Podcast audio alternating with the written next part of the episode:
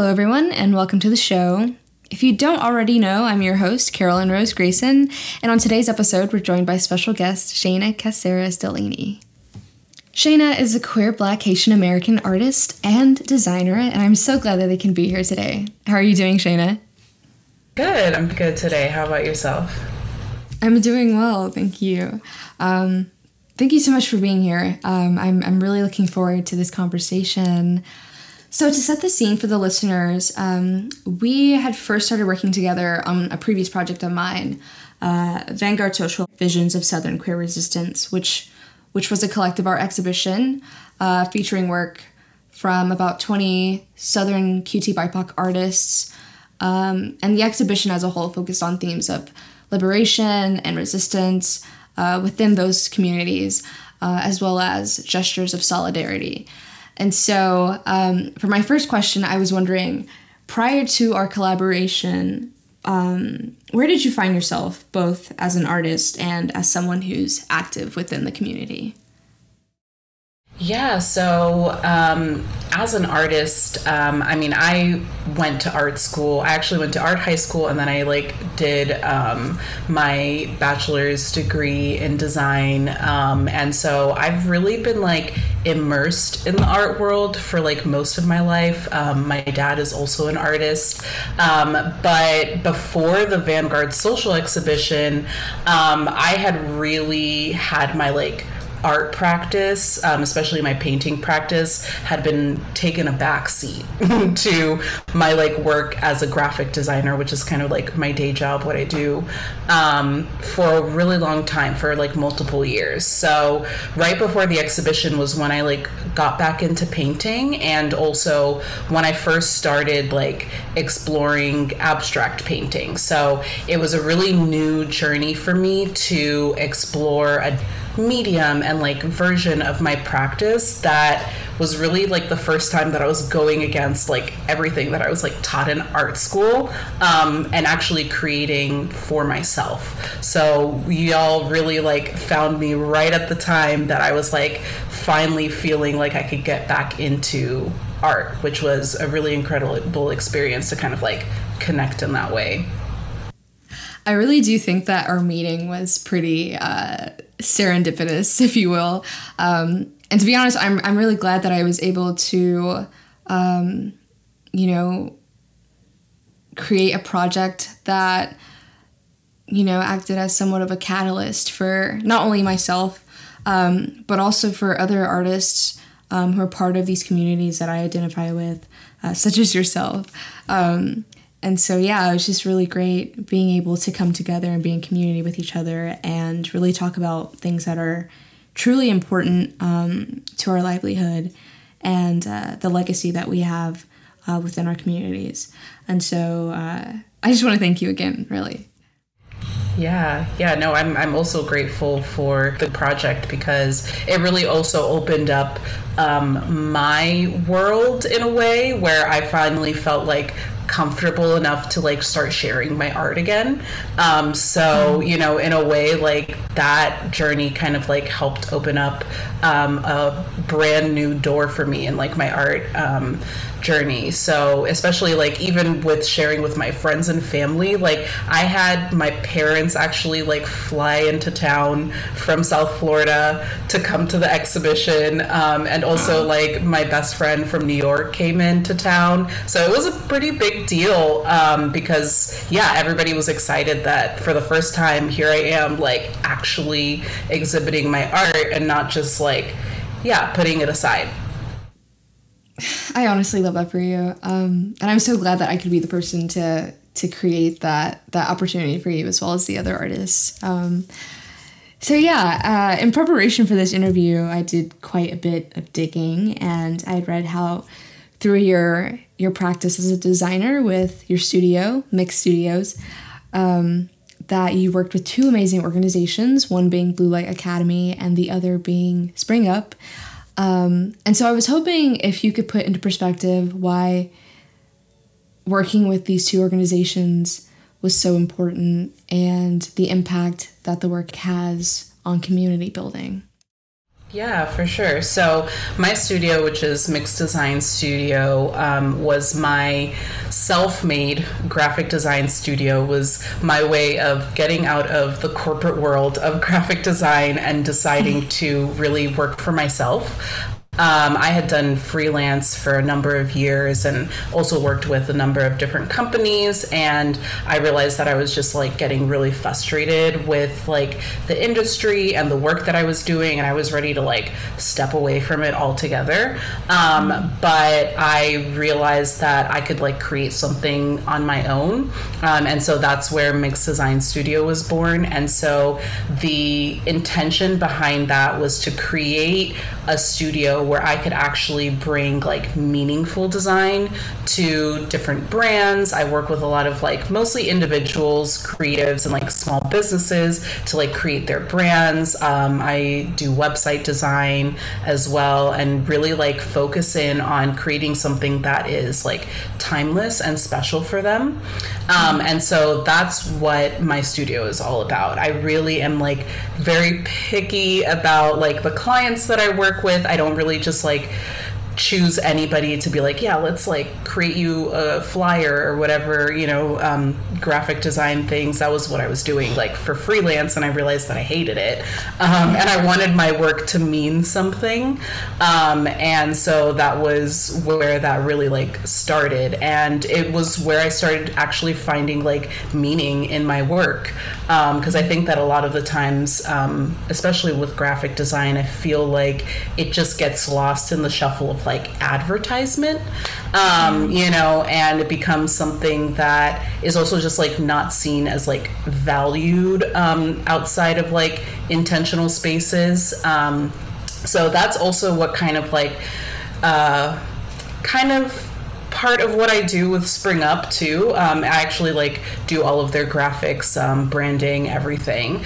Um, but my, I guess, um, the way that I got started with Spring Up was pre graphic design before I even started that when I was still in college. Um, mm-hmm. And so, just to give you a little bit of an idea of what Spring Up is, which is a collective, um, it's an abolitionist collective made of creatives, care workers, transformative justice practitioners, um, and educators that are teaching the liberatory arts at our online school platform, which is Bluelight Academy of the Liberatory mm-hmm. Arts.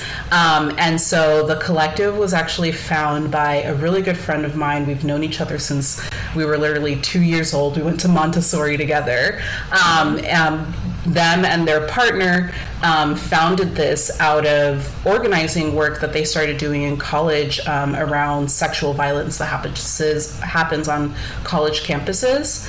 Um, and so they started to like go to different college campuses um, in like doing this work. A lot of Title IX work um, they were involved with, and Spring Up was born out of that as a place that we could really like come together creatively to like think of a new way of doing things, right? Responding to harm, thinking of a new way of being creative in the way that we actually like educate people on um, things like transformative justice, right? And mm-hmm. so when they started that was the first time that I had language for a lot of the things that I believed um, in terms of like how our system is run. You know, I first learned the term transformative justice and I was like, yes, this makes sense to me, you know, instead of actually like punishing someone for the harm that they've done, going to the root of like, why did this harm happen in the first place? And how mm-hmm. do we like make conditions for those harms to not happen and if they do happen how can we like heal the community and the people around the harm in a way that actually like allows for the community to thrive and doesn't just like shovel people into like the prison industrial complex you know yeah. so that was um one that's really like I got really excited about what it meant to do that sort of work. And so I started working alongside them as just a creative. One of the first projects we did was actually um, a photo shoot. It was called the project was called Imagine a World, and at the time we had a bow tie um, line of like very colorful different bow ties that Lee and Stas were actually like making by hand, um, and we did this whole photo campaign around. Um, like street harassment and we in, had a lot of different people come to be a part of this um, photo campaign about like how would you dress how would you express yourself if you could walk out on the street and not get harassed by people mm-hmm. for either being black or queer or a woman, you know, etc. And we had like so many different individuals, and it was so exciting to be able to just like create something new just from like our minds because we wanted to like talk about something and like spark conversation, but in a way that was fun and creative. You know, we were selling bow ties. We were, you know, doing something that was like very like random, but it really did mean something. And so, yeah, that was really like, um, that's the role that I started to play in Spring Up. And then I've been a founding collective member for the past eight years. So I've been alongside them in actually building this community. And we um, launched our online school platform about uh, in 2020.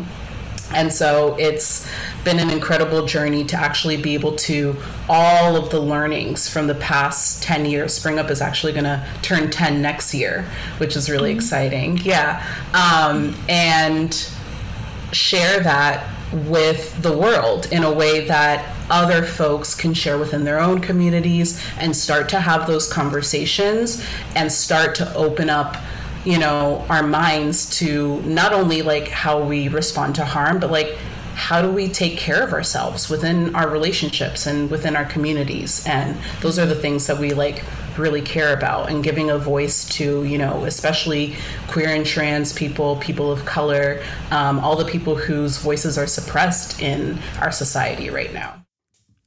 So considering that both of these organizations have a framework that's built on uh, concepts of transformative justice and healing and liberation. Um, I wonder, like, what exactly about that speaks to you, and like, what prompted you to be involved in the the creation and or implementation of such framework. So I think that the work it inspired me in in two different ways. I think that the work itself, right, the like knowing that like we can make changes, like whether it be small within like your own like pod of five people, for example, right, then those people go out and talk to their people and etc. and it can expand. But also the way in which we do the work is really like rooted in imagination and creating like really beautiful things. Um, we like make zines, you know, we have a lot of art projects outside of like our educational material.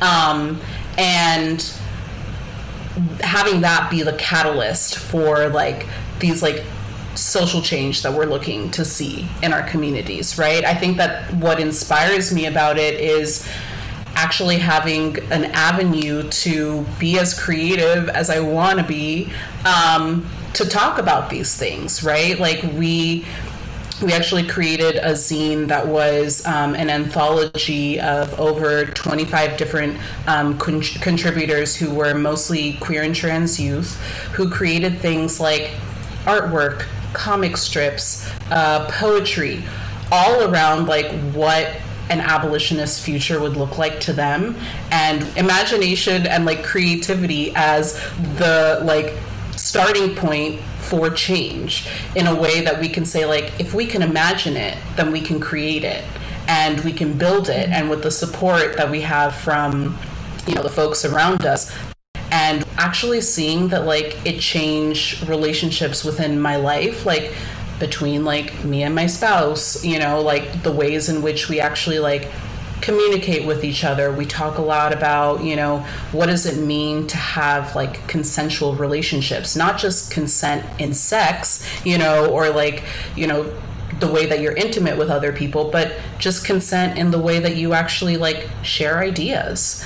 Um, mm-hmm. You know, and also one of the things that we focus on too is that conflict is inevitable. Conflict is going to happen. So how do we learn ways to actually like engage in conflict in a way that's generative and actually brings about meaningful change or deepening or you know like connecting um, and rather conflict as a way to just like add more harm to our lives. Mm. Um, so yeah, those are really like the main points of like what really inspired me about that work and to to actually like continue that on and think of new ways to like expand it.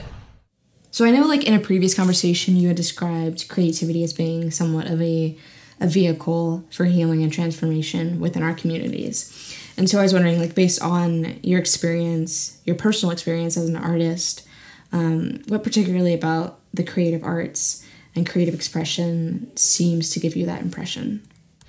Yeah, so I think that um, for myself, it has really become a vehicle for creating a new language for all of the things that I am going through individually and speaking to like what's happening around me. Um, and I think that it's been a place where I can like dive into self healing, tap into like ancestral healing, and put that on a canvas um, in a way that I don't think that I could do with words. I don't think that I could, you know, maybe, you know, some people are writers, some people are, um, you know, very good at different like uh, avenues of um, art, but for myself, I found that I learned how to use art to heal within and then also invite people into that experience. And I think that especially with abstract art, I did it in a way that leaves it open for people to get into it in whatever way that like makes sense for them right? Like if you see a piece i could talk to you about like what it meant for me personally. Um, for example the pieces that i showed in the vanguard exhibition was really about like my journey with um, shadow work. That process is very different from for other people. But i think that allowing folks to like see visually what's there and interpret it in the way that makes sense for them also invites them into a place of healing. And so those are like the little things that it it really like speaks to my own soul but in a way that I can connect with other people where I don't actually have to have like those conversations all the time. You know I think mm-hmm. that that's what's been so liberating for me through my art is I have a lot of time, a hard time with communication. Um, and I have a hard time like speaking about like what it is I'm going through or like how things in the world are affecting me personally. Um, and art has been a way for me to just say those things without the words. You know, mm-hmm. I can mm-hmm. use that through like my painting, through my brushstrokes, through the actual process of creating a painting is a healing process in and of itself. Um, mm-hmm. And so, yeah, I think that those were really like the biggest things for me. Like, creativity has allowed me the possibility to see what can be and i think that that like speaks to everything in my life. It's just been it's been the door that's opened up a whole new world. So to that point of utilizing creativity as a means of reimagining the world for for the better um, and seeing is that the world is full of binaries and dichotomous thinking um, in your opinion what do you think we should do to combat that uh, not only as it relates to issues of gender and sexuality, um, but also those which exist in tandem.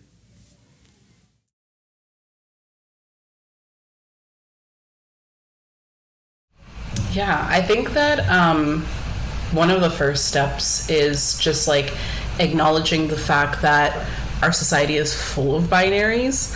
Um, I think that one of the hardest things when having like a conversation about like the binaries that exist within our like everyday life is that folks really just think, you know, mostly of like, oh, are you are you talking about like gender right now, or are you talking about sexuality? And it's like, no, actually, you know, there's so many binaries that we're living with that are like giving us a lot of restrictions that we're not aware of, you know? And so, mm-hmm. really just like starting to, one, become aware of those things, um, and then actually be active in like the unlearning process. You know, it's one thing to also like say that they exist, but it's another to like go deep inside to like start unlearning those things, especially if, you know, those binaries are making our lives easier you know, or making our lives more comfortable. You know, for a lot of people, it's the discomfort of understanding that there are more than like, you know, two ways of thinking, you know, there's more than just good and evil, then it gets really scary to think about like what exists in between that and all around it, you know. The same mm-hmm. with um, gender. I think that um, a lot of the times why that becomes such a like intense conversation is because it starts to unravel the things that we've been taught in our mind as like true you know mm. the moment that we learn that like things are not just true and false, everything starts to kind of explode or implode, you know? And so I think yeah. that um, it really is like you have to be committed to that process of unlearning and then open to the fact that, like, it starts to create possibilities. Um, and I think that that's also like something that's really beautiful about starting to like take apart those binaries um, is that there's so much more world, there's so much more life outside of the binaries that we are living in, and we can start to like actually access those things um, once we you know begin to unlearn and break those things down. Yeah, I also think that like the binary and in many of its forms. Like I think it it keeps us trapped in this perpetual cycle of like um just like division, you know, and like in in turn suffering because of division because it's either one or the other. Like um I really feel like like the binary if anything is is a it's it kills creativity and imagination. Um if anything. And so, yeah, I think that by being truly authentic to ourselves, um, we can start to be authentic to the world. Um, and really, there will be no need for binaries. to that point of breaking out of binaries, um, if you had to say what can we learn from concepts of queerness or queer theory, especially as regards our push for a version of reality that's much more fulfilling and equitable? Yeah, I think that learning from queerness and queer theory is really an invitation to the opening of possibilities that I was talking about. You know, um, because it really challenges the like societal norms and allows us to ask why you know like the moment that we start to ask why within like all of these rules or like the way that these systems are put together allows us to start seeing like what the problems are where mm-hmm. things can be changed where things can be fixed um, the moment that we start asking why you know why are things the way that they are we also start to get to like oh okay like this is be a direct result of colonization. Okay, now I understand that like this is why it's like creating so much oppression for like mm-hmm. all these folks within this society, um, and we didn't even blink an eye at it. You know, the moment that we actually mm-hmm. like start to to ask those things, and so like, you know, being queer is really pushing against so many things that are taught to us in the society as like what is right. Um, and the moment that we allow ourselves to kind of like learn from that we can start to push against all of the different things that are oppressing us you know as black folks as you know people of color queer folks you know women trans folks. We can actually start to say like oh, okay like what is actually the issues here not just because it's happening to us but because like the system exists for these things to be uplifted mm-hmm. and now we can start to see that they don't serve us and actually think about like new ways to approach these things, new ways to approach our own lives. And I think that even starting from our own lives, right, if we begin to question these things with the people we're in relationships with, that starts to also open up the minds of like everybody else around us. It also makes me like think like as far as community is concerned, like there's been this like I want to say like a drastic shift in collective thinking. Like I feel like within recent years, like maybe the past year and a half, two years, if not longer, um, I feel like people have started to become more like self aware as well as like um, aware of what's happening within their communities, like whether it be on a local level, regional, national, or even globally. Um, and so I wonder, like, what would you say are the tenets for our collective liberation? And like, how do we, either individually or collectively, begin to implement these tenets into our daily lives? So, yeah, I think that it really begins with the self sit with those things that you're like waking up to, right? Realize that what it means for yourself. Do you need to do self reflection? Um, and then from that place, start like going into connection, opening those relationships up to creativity and imagination and storytelling and start dreaming up new ways of being and talk about it. Talk about it so much that you manifest it to be like real in your own life. Find the moments mm-hmm. that you feel truly free. Figure out what happened in those moments and actually try and like spread that. One of the things that's really hard when we talk about collective liberation is yeah, there are ways of organizing around that. And if you are the type of person that likes to be like at the forefront, on the ground, you know, at the protest, then do that.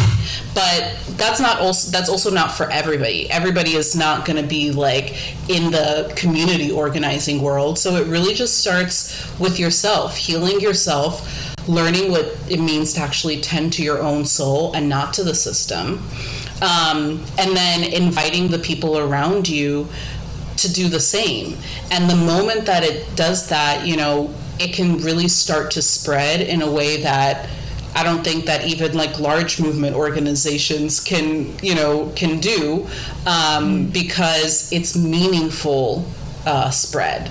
And so one of the things that like um, I like to talk about a lot is like the like mycelial network of like mushrooms and like how they like connect and like talk to each other.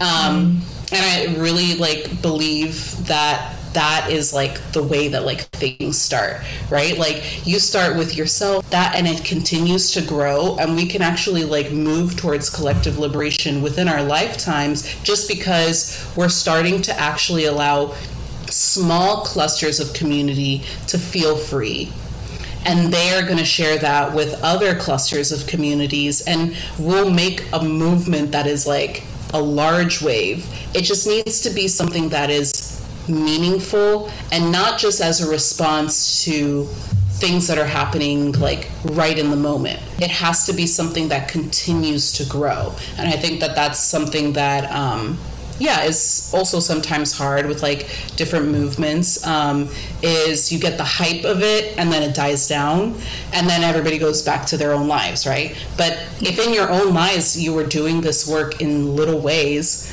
that's where the change happens because then it never stops. So yeah that's where i think um, those are the steps that we can take to really really work towards collective liberation yeah, I think that definitely puts uh, a lot into perspective, especially just the fact that, you know, when it comes to fighting for liberation and like resisting against various forms of oppression, it's it's a lot of work. It's, you know, it takes a lot of time, a lot of energy. It's a lot of I mean, it takes a lot of of our mental and emotional and physical energy um, to constantly push against these things.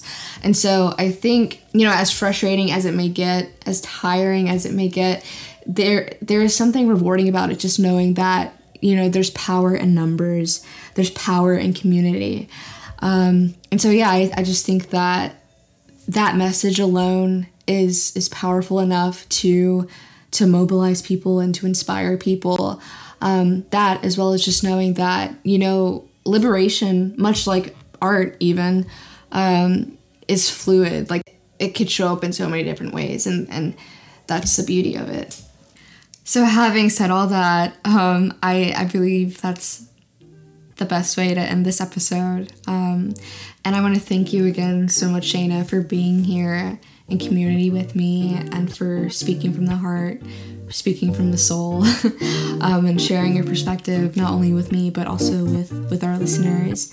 Um, it's been truly enlightening and insightful, and I can't thank you enough. Thanks for being here. Thank you. Thank you so much for having me. This was a really great conversation. I enjoyed it. If you want to know more about Shaïna and the work that they're doing, as well as that of future guest speakers, please be sure to check out the show notes where I'll be including social media links as well as all other important information. Thank you so much for tuning into this episode of Vanguard Social Hour.